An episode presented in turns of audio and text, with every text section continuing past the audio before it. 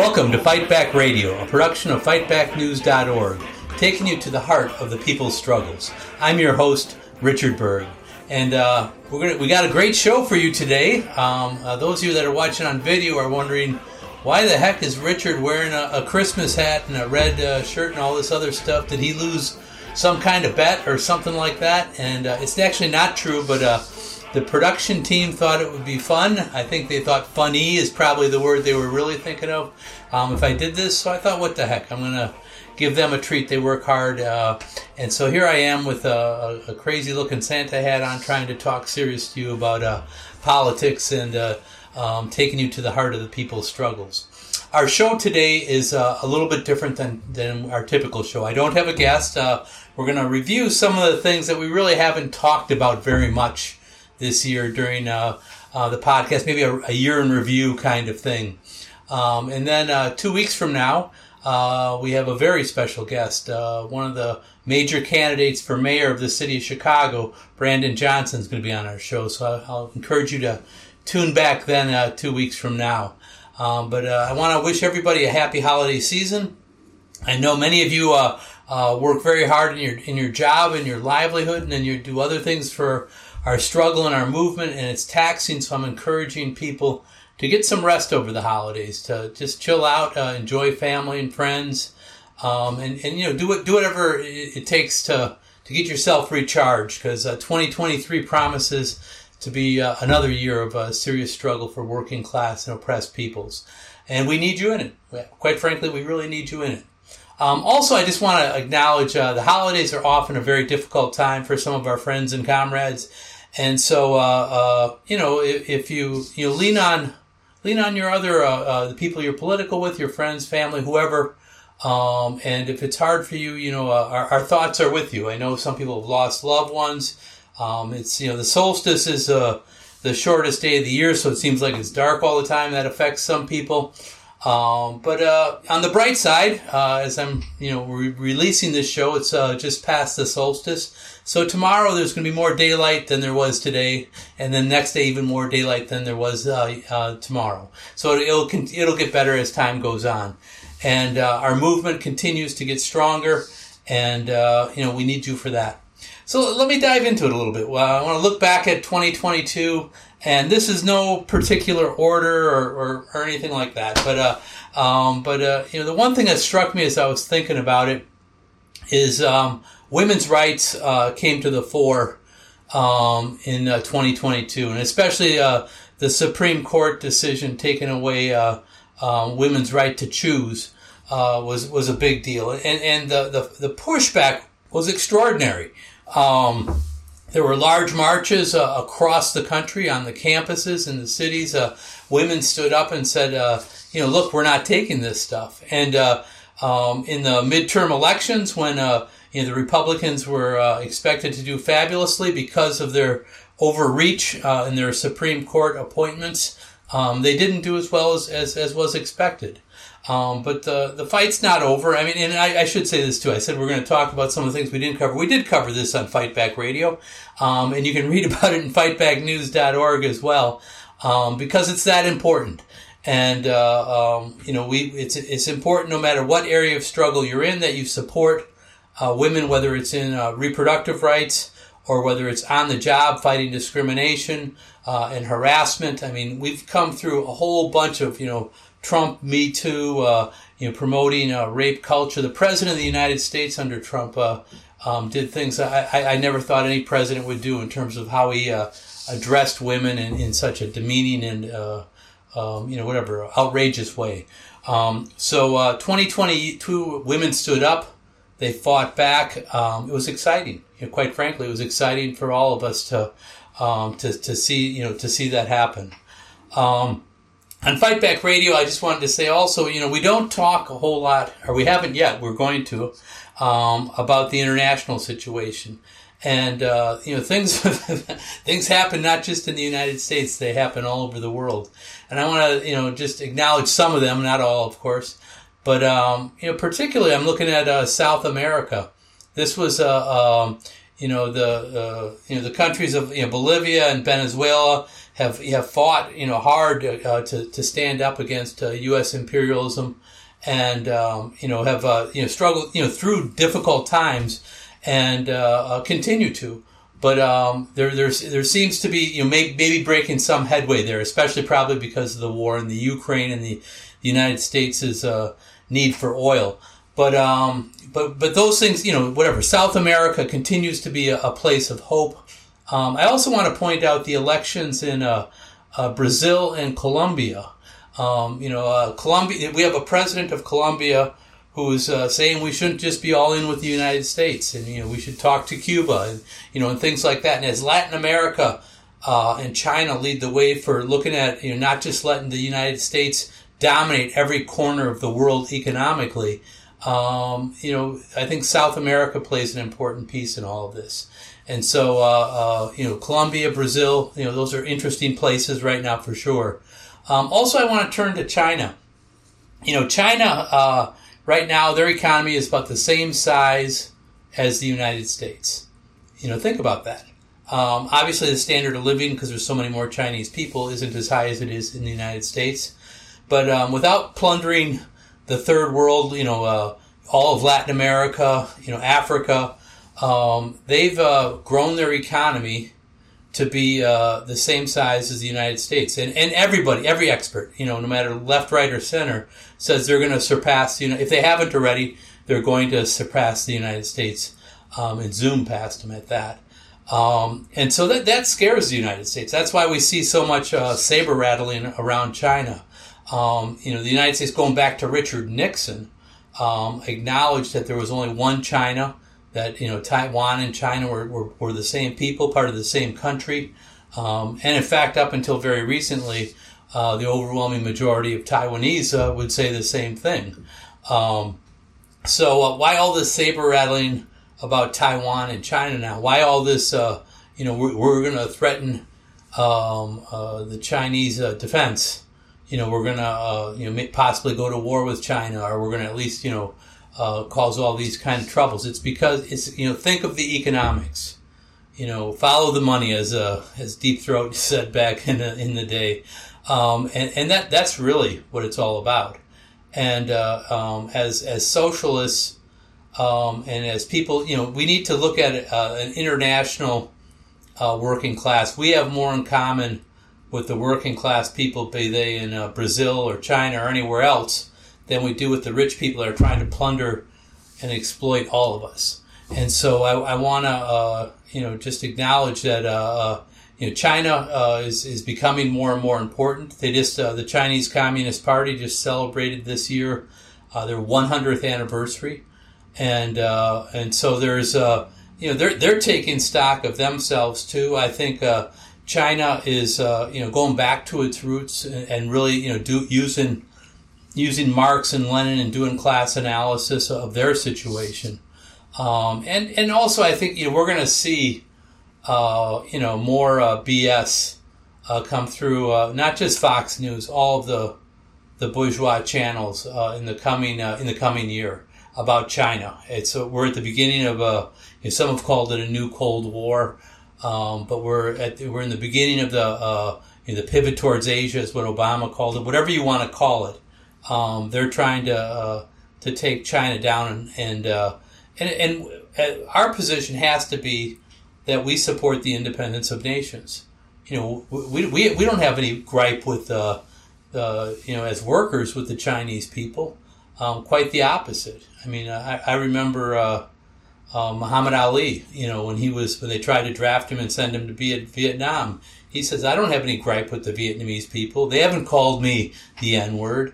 And we don't have any gripe with the Chinese people. I think, we should work with them and support them. And the United States, instead of putting all this money into military and saber rattling, sending Nancy Pelosi over there, whatever they do, we should be spending that money in the United States. We need to build better schools. We need to, I'm from the teachers union, as you all know. We need to pay our teachers and our educators and people in the schools, no matter what they do, better money. We need our healthcare system was challenged by the pandemic, and we saw the weaknesses there. We need to start putting something into there, and we're creating housing for people. There's so much we could do, and instead we're spending it on military stuff. Which, I guess maybe a final thing I want to turn to from 2022 is the war in the Ukraine. The United States is, it seems like they're able to play a bad role wherever they are. And, the war in the Ukraine is, a proxy war. The United States is supporting, is just dumping tons of military wear into the Ukraine to keep this war going on. And so it's mostly, I see it as an inter-imperialist rivalry between, the Russians and the United States. And, the United States, if you listen to the major news stations, anywhere, Europe or anywhere, not so much in the third world, but, they act like, the United States is just this, with this great country, helping out these poor Ukrainians. But the whole process, going back to the, the color wars and the coup d'etat, where they installed, somebody that was, pro-West without an election, just, literally just installed somebody. The Russians, after that, annexed Crimea, and we've had these wars, between the Russian-speaking sections of the Ukraine and the Ukrainian-speaking sections, and thousands and thousands and thousands of people have died. And this is before there was even any invasion of any kind into the Ukraine. And then after Russia invaded the Ukraine, it looked early in the process that there was going to be a political solution. And even pivoting back to China, China has called for a political solution from day one, and I think it's interesting to look to see what they've been saying about all of this. But we haven't done that. We've said, okay, let's just the people that make guns in the United States, let's just keep sending them over there. Let's keep this war going. It's very similar, and we'll keep vilifying the Russian people and the Russian government. It's similar to what you saw, in Iraq, or even Iraq, Iran, during the war between those two sides. We funded each side at different times, and it was in our interest just to keep war going on, to keep the military-industrial complex of those guys' pockets rich, whether it be Boeing or whatever, General Dynamics, Lockheed Martin, or whatever. All those guys. We have to think differently than that, I think. Moving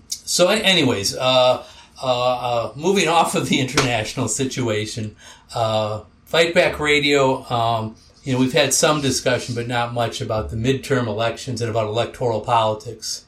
As we go into 2023, I want to start to bring more guests onto our show who can talk about electoral politics. It's a tricky thing for the left. People get sucked into it and see that this is the only tactic that we have. We have to, just hope that we can win an election. And if we don't, we have to wait 4 years until the next time it runs around. The other side of this is, you can't win the elections, and certainly that's difficult. And we can't have an influence on them, so we should just, throw up our hands and not do that. Both of those extremes are wrong. And because it's hard with this two-party system, which the richest people in the country control both parties, to get something going, we need to discuss it. We need to talk about it. We need to look for our openings. We had Mick Kelly on here recently talking about the Freedom Road program, and he talked about a criteria for. A criteria for when you get involved in elections and when you don't. And we can put this in the show notes. I encourage our Fight Back Radio listeners to look back at the Freedom Road statement on elections and the criteria of, supporting independent politics, looking for a particular cause, something that advances the national movements of the nationally oppressed, and how to get into elections and when to get in elections.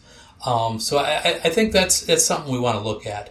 Also, I think you know, the Supreme Court is going to be trouble for us for many years to come. And what we've seen over decades now is when the Republicans have power, they take stuff away from us, and the Democrats, when they get power, they leave it like it is, or whatever, they backslide a little bit, or you get some small incremental thing. But we've been going backwards electorally for a long time. Having said that, there are some points of optimism. I'm here in Chicago, and we're going to have elections February 28th for mayor and aldermen, but also for police district council elections.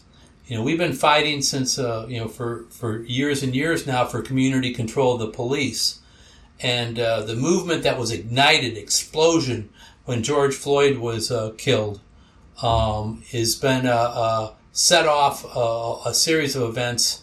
And here in Chicago, we were able to pass an ordinance called Empowering Communities for Public Safety. And what this does is it allows us to elect district council, 3 people from each police district that will have some voice and can call meetings, etc. But also it gives us some power to, these district councils nominate 14 people, the mayor picks 7, and they set up a council that can talk about, policy, police policy. It can, deal with the budget. And so it's important for us to participate and make these things real. The Fraternal Order of Police and some of our enemies are trying everything they can to undercut this big victory. So this is an electoral process. And so for those that haven't been involved in elections, and many, people from the black community, the lower sectors of the working class, this is a new thing for them. I'm running for office, and so that's something we need to look at. Also, I think we should look at school boards. You can run, for school board on a very progressive, left platform. It calls for, restorative justice and certain curriculum and putting money into the schools so that everybody gets a fair and first-class education.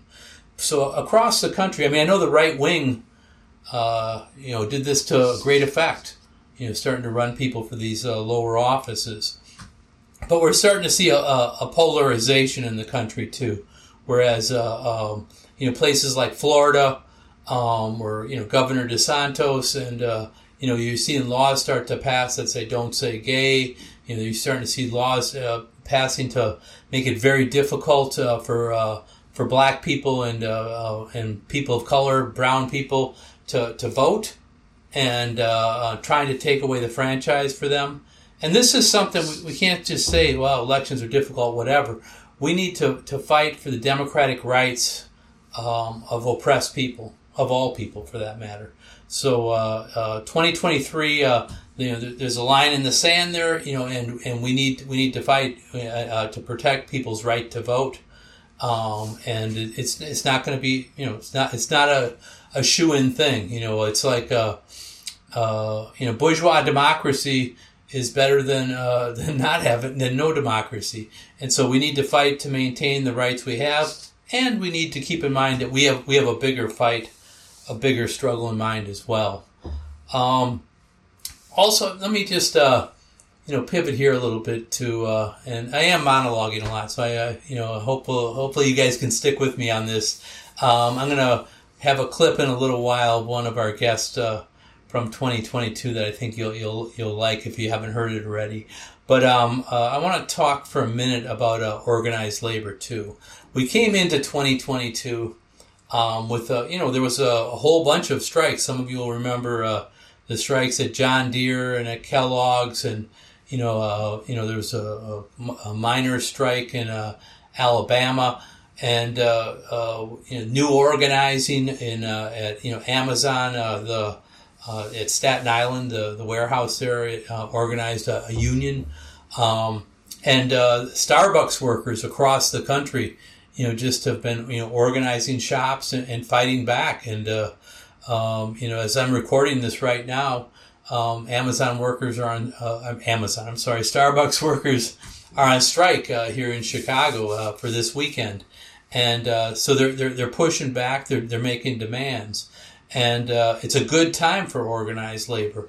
Right now unemployment is relatively low, coming out of the pandemic, and so we can. This gives us a certain leverage that we should use. We should make very big demands right now. We should be organizing to fight, and if we do, we can win these fights. And so I want to encourage people to do that. The rail workers, voted. Many of them voted down a contract. That whatever Biden made this deal, and they reached a tentative agreement just before Thanksgiving in 2022, and many of the rank and file unions, the biggest and most important ones, voted it down. And then the United States Congress and the president signed a bill, making a deal for them, taking away their collective bargaining rights, taking away their right to strike. And I think it underlines that when there's unjust laws out there like this one, we need to start to think about challenging it. And I'm not saying the rail workers what they should do or not do. That's their call. I'm not. But I think, what we've seen in the whole history of the labor movement is when labor does something effectively, they make it against the law. You saw that with the Taft-Hartley bill, which passed, in the late 1940s, as Richard Blake, one of our guests, pointed out to us, and you see it again and again. They'll pass injunctions against you, whatever it is.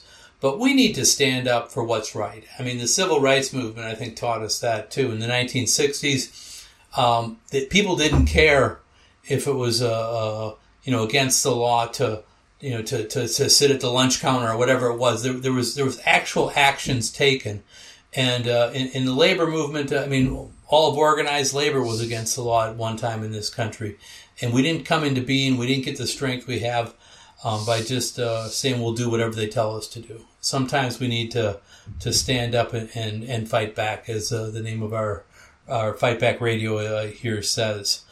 I want to flash back to international here again for a second, and Palestine. I was reminded I was watching the World Cup in Morocco, which made it to the quarterfinals. Yay, Morocco!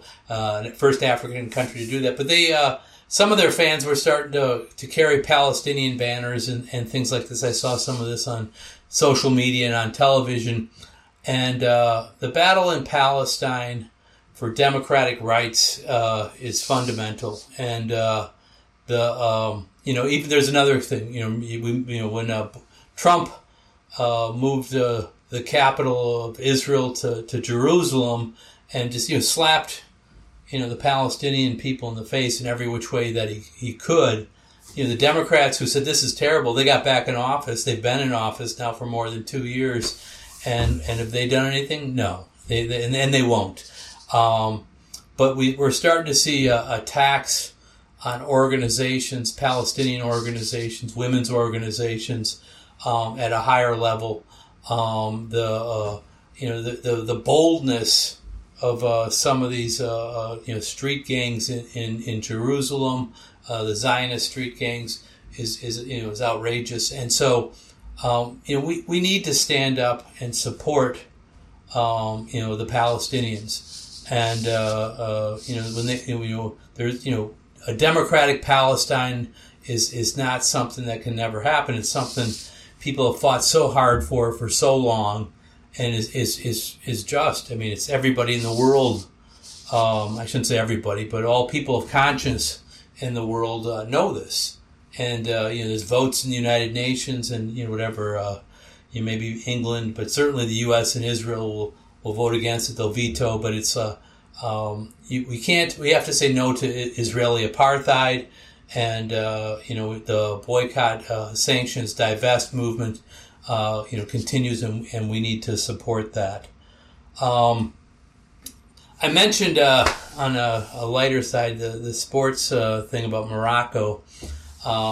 Argentina won the World Cup, so that's something. I don't know how many Americans follow that. I enjoy it, and I love soccer, But, and I love sports. And so, but I, other thing, you know, issues of, in the sports world, the women, national soccer team, got a collective bargaining agreement where they got equality with the men, where they share the revenues. And, this is, I think this is groundbreaking. You know, they do the same work that the men do. They play soccer. And in the case of the United States, I don't, you know, I haven't seen the revenues, but I'm guessing it's even better because there's been so much success from the women's national team. But the fact they fought as a union, they stood together, you know, it was and won this victory for equality. I know, you know, Megan Rapinoe, who just wrote a book in 2022 as well. You know, talks about some of this and the needs for this and standing up. And I'd encourage people to grab that as well. You know, she looks to Colin Kaepernick and from the San Francisco 49ers, the quarterback who first took one knee. And, you know, these, you know, sports, you know, things, you know, we're all, many of us are fans and they can, you know, they can have repercussions across, you know, popular culture. And so, I also wanted to point out Bridget Griner, who was arrested for having a small amount of THC in a vape, marijuana, when she was going into Russia where she was going to play basketball. This is, I think, another example of, I mean, I find this incredible to me, actually. So first, you know, she shouldn't have been arrested, I don't think. I mean, it's Russia's have their own laws and they can do it, but it seems like, but she became the center because of the Cold War that's going on between Russia and the United States, because we're not trying to be friends, we're not trying to figure out how to make things better. But also it struck me that Bridget, what happened to her and the outrage across the corporate media here in the United States, this had been happening for like 4 decades. When Reagan declared the war on drugs, and, you know, Michelle Alexander's book, The New Jim Crow, I think documents this very well. There was a, you know, drug use amongst white and black people in the United States was and is roughly the same, you know, percentage-wise. But the number of black people going to jail and having long terms, et cetera, and police agencies, you know, police departments being heavily funded to arrest people from the black community for small drug abuses, which filled our jails. For decades, cost, you know, put enormous resources, you know, broke up, you know, just like what happened to Bridget Griner, you know, broke up families, and you know, there's no reflection on this and saying, oh my gosh, what did we do? What have we done? What do we continue to do in some states? But instead, it's like, oh no, Russia did the same thing we were doing for 4 decades. Let's make a big deal out of this. And so it strikes me just the double standard. I'm glad Bridget Griner is back in the United States, and she's a fabulous basketball player. I encourage people who I enjoy the WNBA, and if you're a sports fan, I would encourage you to check it out if you haven't already. You know, just you know, a couple things from the world of sports. In terms of pop culture, I don't have too much for you folks. I'm my friends will tell you that I just I'm not with the latest you know, music or whatever. You know, I like old jazz and you know, classical music. So we'll bring. I promise this. Fight Back Radio will bring somebody on who does know about these things, and we will have a discussion about popular culture and especially how it relates to our movement. And some of the protest songs, which are the ones I probably do know, you know, but pop culture has to be more than Will Smith punching Chris Rock at the Oscars, and so hopefully our country has more to offer than that. Other, you know, crazy things that happened this year, you know, Jeff Bezos going out into outer space, you know, it reminded me. Speaking of pop culture, I guess it reminded me of Gil Scott-Heron's popular song in the late 1960s, you know, about Whitey on the Moon, and basically, what are we doing here? But it's just it indicates the massive amounts of wealth that a very small number of individuals have, and how they they use this wealth however they want, I guess, I don't know, to flaunt it, whatever. But there are people in backbreaking poverty across this country and across this world. There are people that are hungry right now. There are people that are dying because they don't have the correct medical treatment. And this bozo is going into outer space. Books from 2022. Well, first I'm going to start out with a book from 2021. One of our guests this was Frank Chapman, and his book, Marxist-Leninist Perspectives on Black Liberation and Socialism, is a must-read. If you haven't read that book, I encourage you to read it. Frank talks about the centrality of the black national question and black people to our movement for justice in the United States. And he talks also about the socialist movement when they had a good line on the black national question and when they didn't, and how that affected things. And he applies a scientific Marxist-Leninist analysis to looking at the black liberation movement over a period of time. And it's a must-read book. And so we'll put in the show notes again how you can get that book. Also, we had on Fight Back Radio Joe Burns, who wrote a book called Class Struggle Unionism. I'd encourage people to read that. It's put out by Haymarket. And it talks about that unions need to fight. They need to fight all out, all in, and we need to understand that it's not that cooperation isn't going to get us there. We need to understand that there's different interests, and if we're on the side of the working class, we need to actually put forward a program of struggle. And I'd say go back and listen to both of those podcasts. Frank Chapman and Joe Burns. And more recently, we had a podcast with Mick Kelly, who's the political secretary of the Freedom Road Socialist Organization. And he was talking about the program that Freedom Road just recently put out. And you should get that as well. It's you can go to frso.org and order it. It's I think it's $5 or something. It's not too expensive. Anyways, you should get that. And you should read it. So those are the top books. I don't know if any of them made the New York Times list up. Probably not. But there are three that I would recommend that you read. Let me add one more. John Melrod, who was somebody I worked with, many years ago in Wisconsin when I was a teenager, early 20s. Just wrote a book called Fighting Times, which talks about his life during that time when I knew him and before that, in the revolutionary movement and from the 60s and 70s. And so I would encourage people to read that book as well. I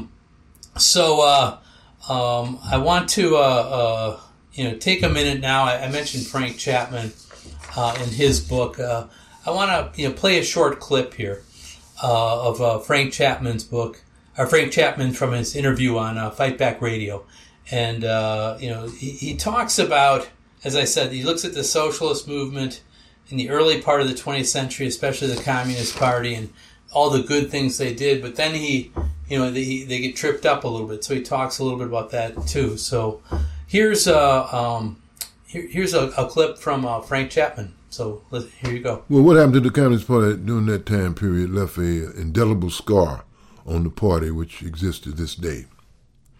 And that is that the black liberation question was liquidated.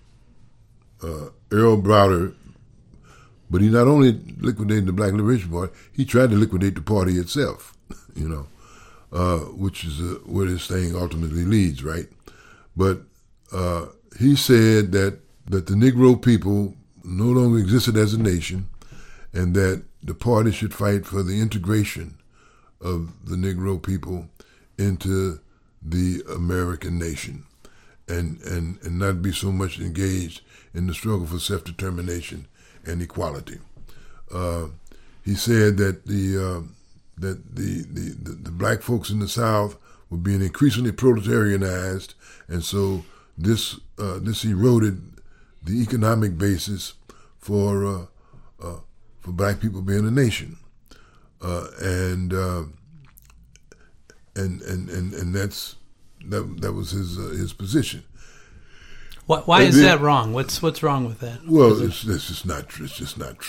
The class composition of black people as a nation has changed.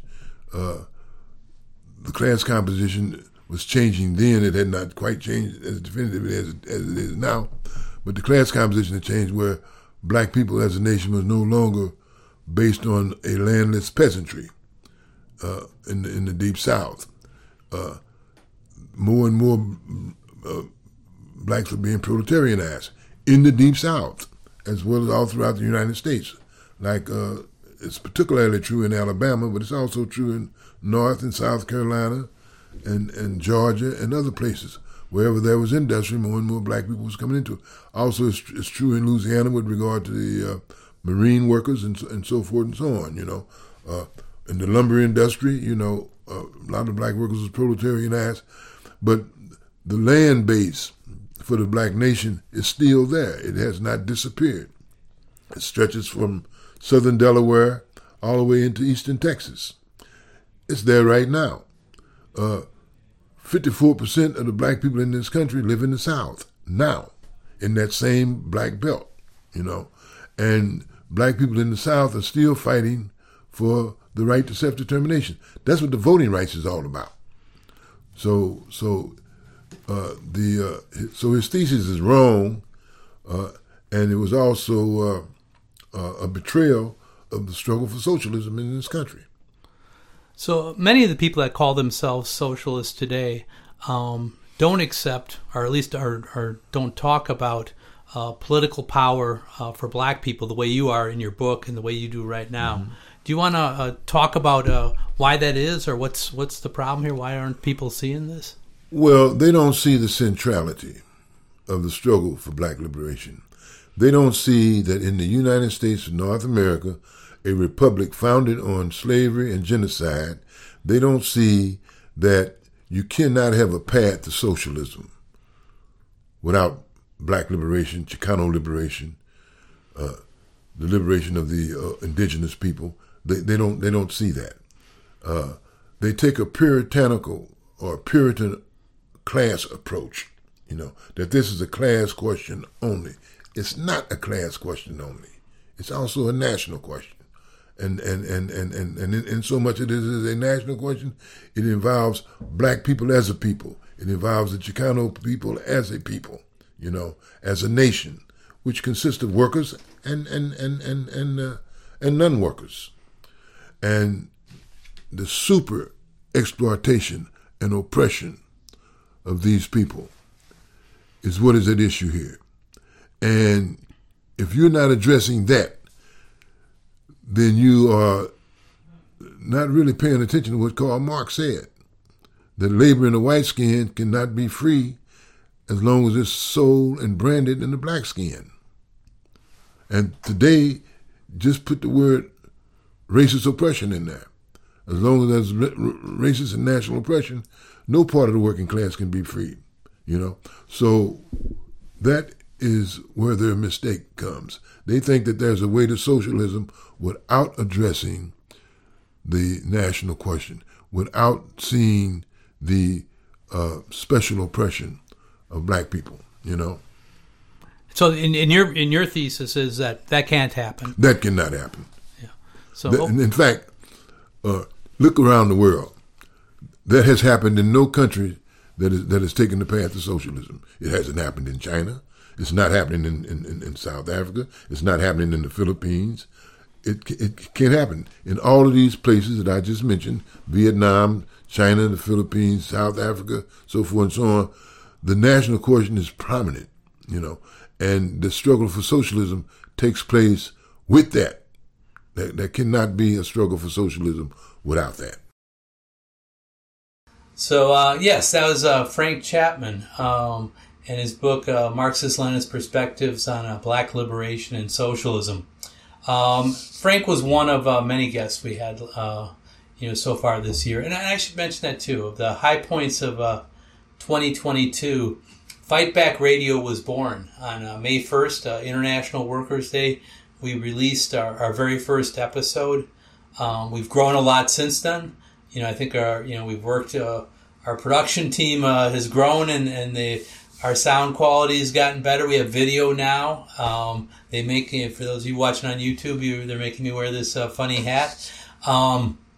I would encourage people, our listeners here, or our viewers, to go back and check out earlier episodes of Fight Back Radio. The one that you just heard the clip from Frank Chapman. Also, I would say there's other other guests you want to hear. Our first guest was Kobe Guillory from the National Alliance Against Racist and Political Repression. For those that are interested in Chicano struggle here in the United States, and Latinos fighting for self-determination, we had Sol Marquez and Carlos Montes, who both talked about the struggles that they've been involved in. Carlos going back and giving a historical perspective, and Sol more recently what's going on in Southern California. We had a labor history one with Larry Spivak from the Illinois Labor History Society, where we talked about some about a Haymarket and about the Pullman strike. And so go back and look at some of these labor leaders we've had on here. We had the international president of the United Electric and Machine Workers of America, Carl Rosen. We had Greg Kelly, who's from the 90,000 member Service Employees International Union, Healthcare, Illinois, Indiana, Kansas, and Missouri. And these interviews were rich. For our Teamster friends, and actually a shout out to all of the Teamsters working at the United Parcel Service. I know many of you listen to Fight Back Radio, and I know you deserve a break more than anybody, because you just went through the peak season. And I know hopefully you got through it with your health intact, because they worked the crap out of you guys. But the Teamsters have been an important piece. We've had a couple of guests, Richard Blake, Eliza Schultz from the Teamsters, Mick Kelly, not UPS, but he's also a Teamster. And the Teamsters at UPS are going. Their contract ends this summer. There's a potential strike looming, and one of the biggest news is that they have new. Jimmy Hoffa is no longer the president of the Teamsters. Sean O'Brien is, and many progressives. Many listeners to Fight Back Radio worked awfully hard to get Sean O'Brien elected the president, and so now, the power is not just in the president, but the president can be with you or against you, and it makes a big difference. And so now we need to mobilize all of the Teamsters across the United States, and especially the UPS Teamsters. Because that union is situated in a place where they can really lead the way. So we'll be talking more about the Teamsters in 2023. We'll be talking more about the Black Liberation Movement in 2023. Christina Kittle, we had a guest, from the Students for a Democratic Society, and so environmental. Just Tracy Mullen. I'm giving you a list of all of our guests, but you can go to Fight Back Radio and look at all these shows, and I would encourage you to go back and listen to them. And I think they were good. I think they were good shows. So as I said, this is a unique episode. We're going to be posting clips from some of our episodes on social media over the next 2 weeks, so look for that. As I said, our next guest 2 weeks from now, we drop our shows every 2 weeks, is going to be Brandon Johnson, who's a candidate for mayor. He's currently an organizer with the Chicago Teachers Union, which is my union. And I got the CTU shirt on for those of you that are watching on the video. And and he's currently a Cook County commissioner. So I think you'll enjoy that show, and I think you know, we're looking forward to hearing from you about that. Before we go, also, I want to, pay respect to all the people that we lost that won't make it with us into 2023. All the comrades and activists that have fallen, and I can't name them all here, but I do want to name one. Jose Maria Sison, the leader of the Filipino movement, the National Democratic Front, and the leader of the Communist Party of the Philippines, who was, has written so many books that have given guidance to the movements in the Philippines, but even throughout the world. And so I want to acknowledge that and give my my heart and my condolences to all the comrades in the Filipino movement. But 2023 promises to be a good year for all of us, I believe. And I think it'll be a good year for Fight Back Radio. As I mentioned, May 1st will mark our 1-year anniversary. And so, we've enjoyed bringing this to you. Hopefully you've enjoyed our shows. We're looking for feedback from you. So if you want to write for, to tell us who our guests should be, how we can make this a better show, we're definitely looking forward to your criticisms or your feedback. You can reach us at richard.fightbackradio@gmail.com. And then also, with all our other, Twitter, Instagram, we got all that stuff, and you can see that in the show notes as well. We want you to follow us there. But really, if you're on YouTube, you can. I'm pointing my finger down now. You can just hit the subscribe button there, or like, or whatever. If you're on another platform, we want you to subscribe to Fight Back Radio. Each of them has different things. Give us a thumbs up or a 5 stars. All those things. Write a review. Even if it's only 3 words. All those things help people find us. And we don't have gazillions of dollars to do TV ads. So we're counting on you to spread the word about Fight Back Radio. And so if you enjoy our shows, and if you've listened to me through this whole episode, I hope you enjoyed it. But tell others about it. Tell people that this is something that we should be doing. And then finally, I want to thank our Fight Back Radio production team, who have been so great through this, all of 2022. We continue to improve our quality, and what they've done is unbelievable. We've run into all kinds of glitches and things that I've messed up here and there, and they've always been able to fix it. Have been patient with me, and so I really want to thank Dodd McColgan, Shane Tremley, and Vince Olson, and I'm Richard Berg, and so on behalf of our entire Fight Back Radio team, I'm just saying to you all power to the people.